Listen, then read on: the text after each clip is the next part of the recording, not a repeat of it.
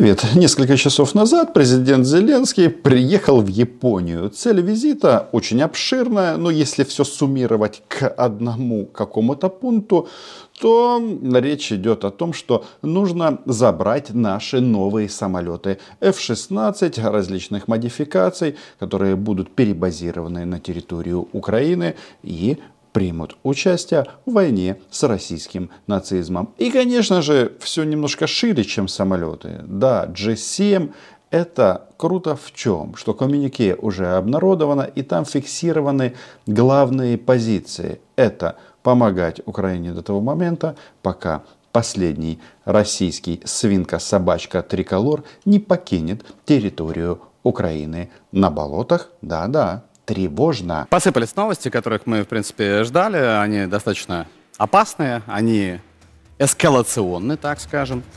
США и союзники планируют предоставить э, Киеву F-16, при этом самолеты могут быть направлены Украине не напрямую от США. Джо Байден на саммите сообщил, что Вашингтон поддержит совместные международные усилия по обучению украинских летчиков управлению современными истребителями, включая F-16.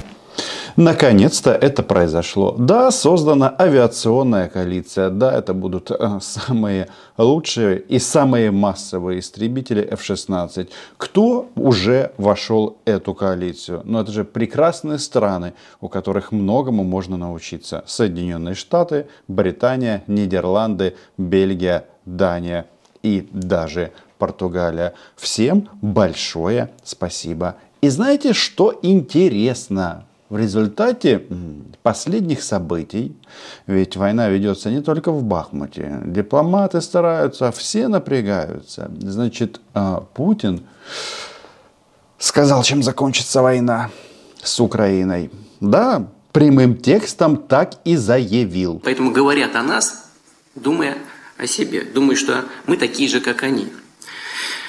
Говорят о том, что Россию нужно поделить на десятки мелких государственных образований. И понятно для чего. Чтобы затем подчинить своей воле, эксплуатировать, использовать в своих корыстных интересах. Конечно, это противоречит планам Путина. Он хочет продолжать отправлять а, представителей разных покоренных народов на войну ради этого Путина. Но вот эта вот идея разделить Россию на 10 государств, она, мне кажется, интересна. Согласны? Подписывайтесь на мой YouTube канал. Если не согласны, считаете, что Россию нужно разделить на 15-20 независимых государств, тоже подписывайтесь на мой YouTube канал. Но я думаю, здесь дело не в количестве, а дело в здравом смысле.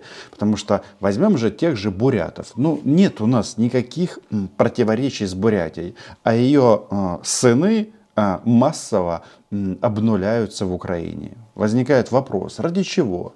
И вы знаете, вот этот вот процесс российского поумнения, он какой-то такой массовый. Путин сказал то, что он сказал, 10 маленьких Россиюшек. Нет, это будут не Россиюшки, это будет Московия, что там он нам а, когда-то а, введал, будут уральцы и так далее. Но почему я говорю о поумнении? Да, кто-то сразу подумает, что это каламбур. Дело в том, что секретарь Совета Безопасности России Николай Патрушев, это один из маньячел, таких страшнейших просто, а, ответственный за это вторжение он заявил следующее, значит, что конфликт в Украине не просто затягивается. Вы же слышали неоднократно вот это словосочетание «Запад затягивает конфликт, что ведет к жертвам». Нет, нет, нет. В этой конструкции Запад затягивает конфликт вроде как продолжение такое – что Рашка все равно победит. А, ну да, будет 10 э, разных государств. А вот Патрушев говорит, что затягивание конфликта и создание условий для поражения Российской Федерации. Ну что, дошло? Это приведет к тому, что через несколько лет Украина перевооружится, переоснастится и вновь нападет на Российскую Федерацию. Должна быть естественная водная преграда, Днепр. Вот на этих условиях, наверное, можно о чем-то думать. Вам, как и мне, очевидно, режет ухо, да? Вот это вот. А снова нападет. В безумном сознании российских нацистов, а российское общество полностью или в большинстве своем эту войну поддерживает, это Украина напала. Вот так вот. А, ну, Орел, ладно, а лирика здесь не имеет никакого а, смысла. Нужно решать военные задачи. Но насчет водной преграды, мне кажется, нужно эту ситуацию рассмотреть шире. Вот они почему-то тут все дружно говорят, что мы хотим водную преграду в виде Днепра. И вот так вот мы согласны заморозить конфликт. Ну, я думаю, что... Я не думаю. У нас аргументы они очевидные. Самолеты, ракеты и смерть российских оккупантов. Но водные преграды, не рой водные преграды другому, сам в них утонешь. А, нет, я не про Черное море, которое мы когда-то выкопали, я про реку. Хотите границу по водной преграде? А кто сказал, что это не может быть, например, прекрасная река Дон? не очень далеко Мариуполя от Ростова-на-Дону. И там, собственно говоря, начинается эта река. А смотрите, как все интересно складывается. Дело в том, что это же расстояние порядка 100 километров. Это то расстояние, которое и анонсировал Кирилл Буданов в качестве демилитаризованной зоны. Прекрасно? Замечательно. Сохранение Украины как целостного государства – это угроза на ну, как минимум 50-70 лет для нескольких поколений россиян. Поэтому демонтаж этого режима, его исчезновение, в принципе, должно быть стратегической целью российской политики, планирования и боевых действий. Тут недавно Дмитрий Песков говорил, что в России проблемы с демографией, вот и у них не получается. Не знаю, он, конечно же, говорил о программе демография, но в данном случае Э, хочется сказать следующее. Ну вот, да, они действительно хотят ликвидировать украинское государство. Это правда. Ну, тут мы это уже все почувствовали на своих собственных городах. Но, как говорится, хотеть не вредно.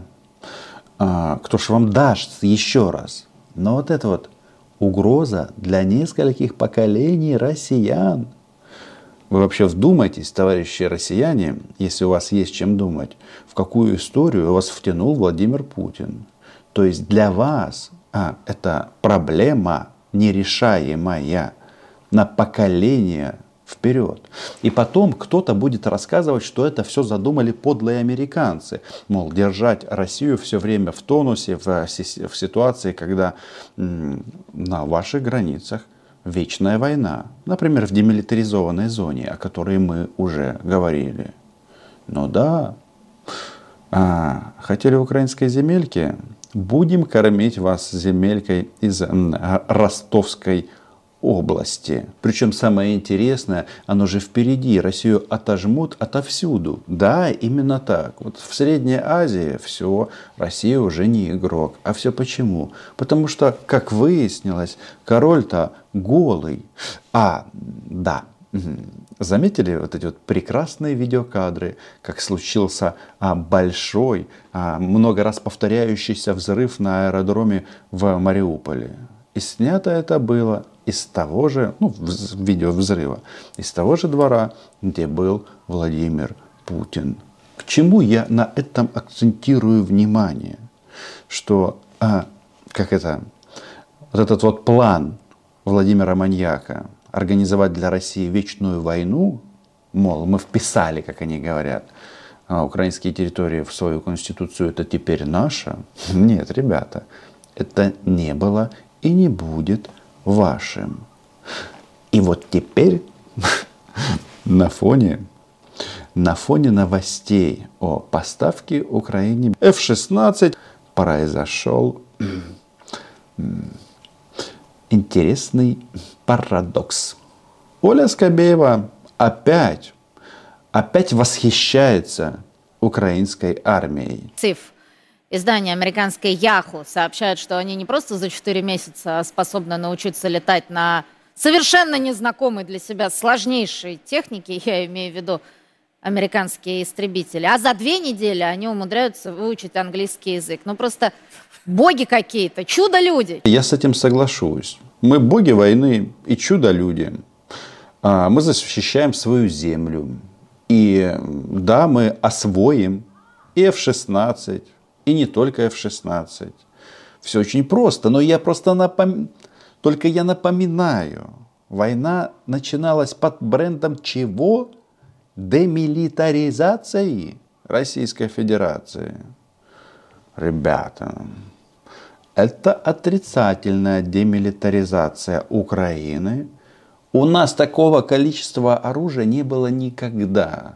Поставлено оно нам бесплатно за то, чтобы сохранить украинское государство. Ну, западные страны, они свои проблемы решают, мы свои.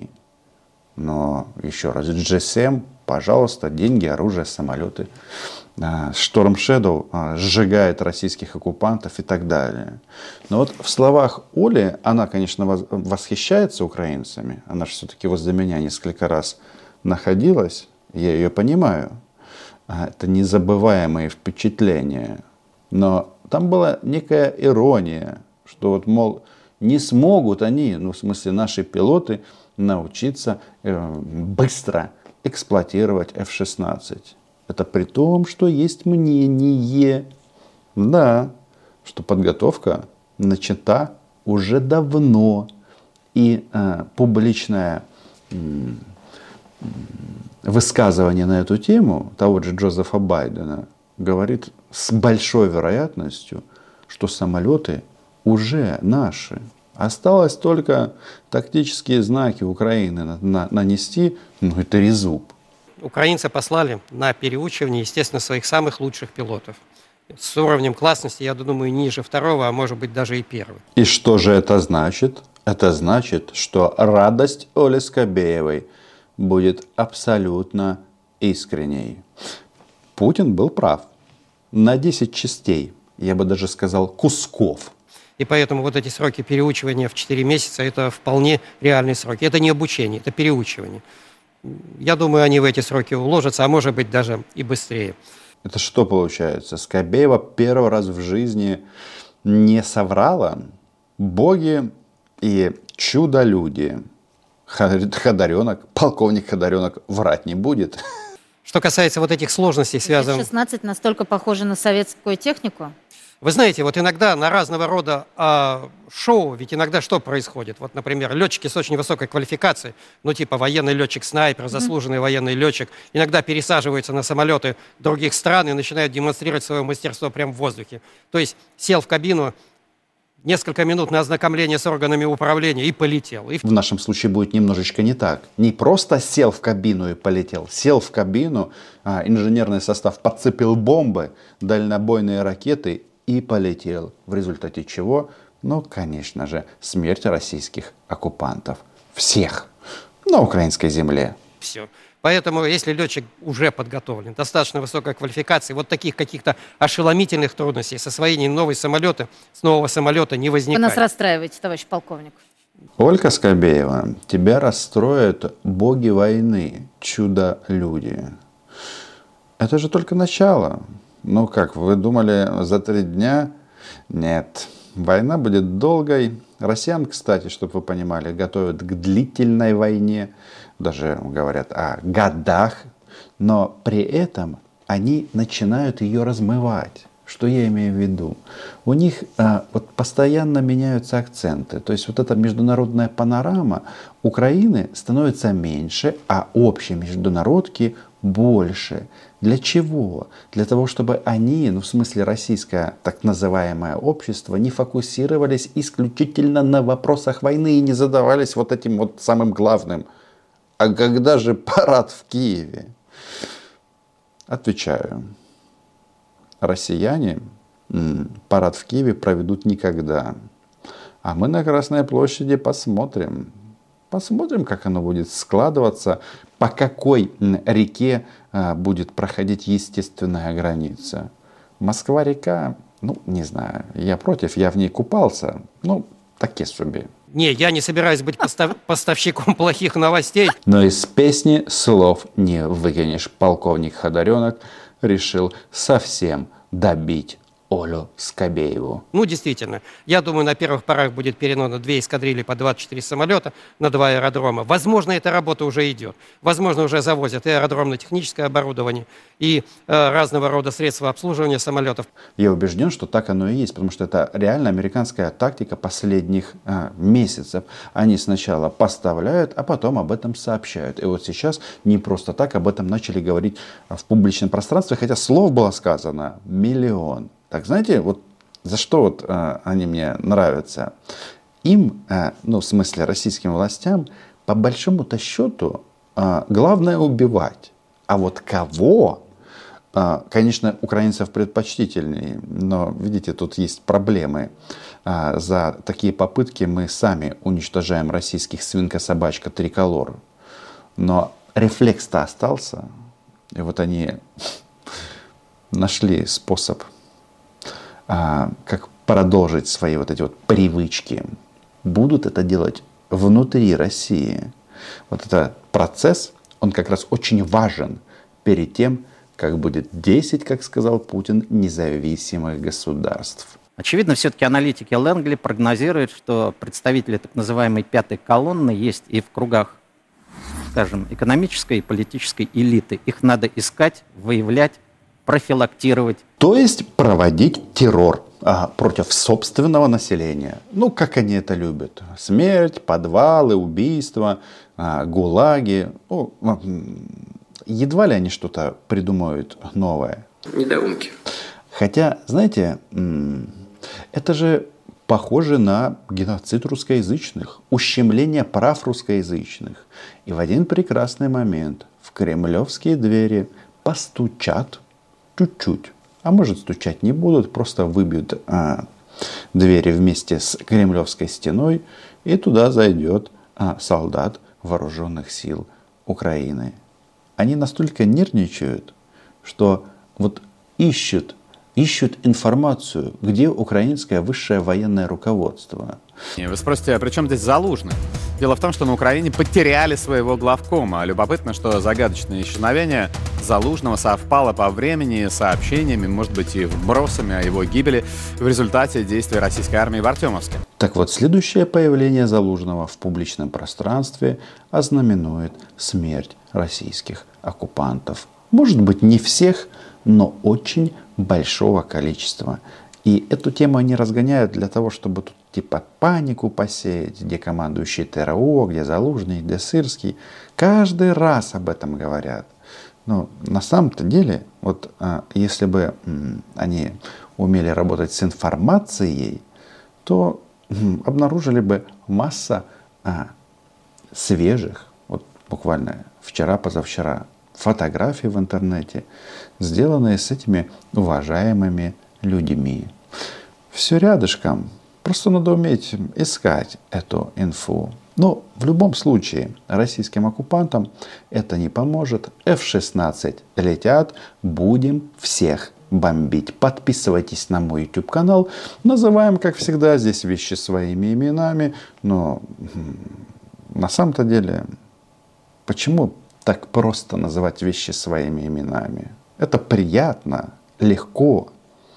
Но главная причина, она в том, что Україна була, є і буде. До зустрічі!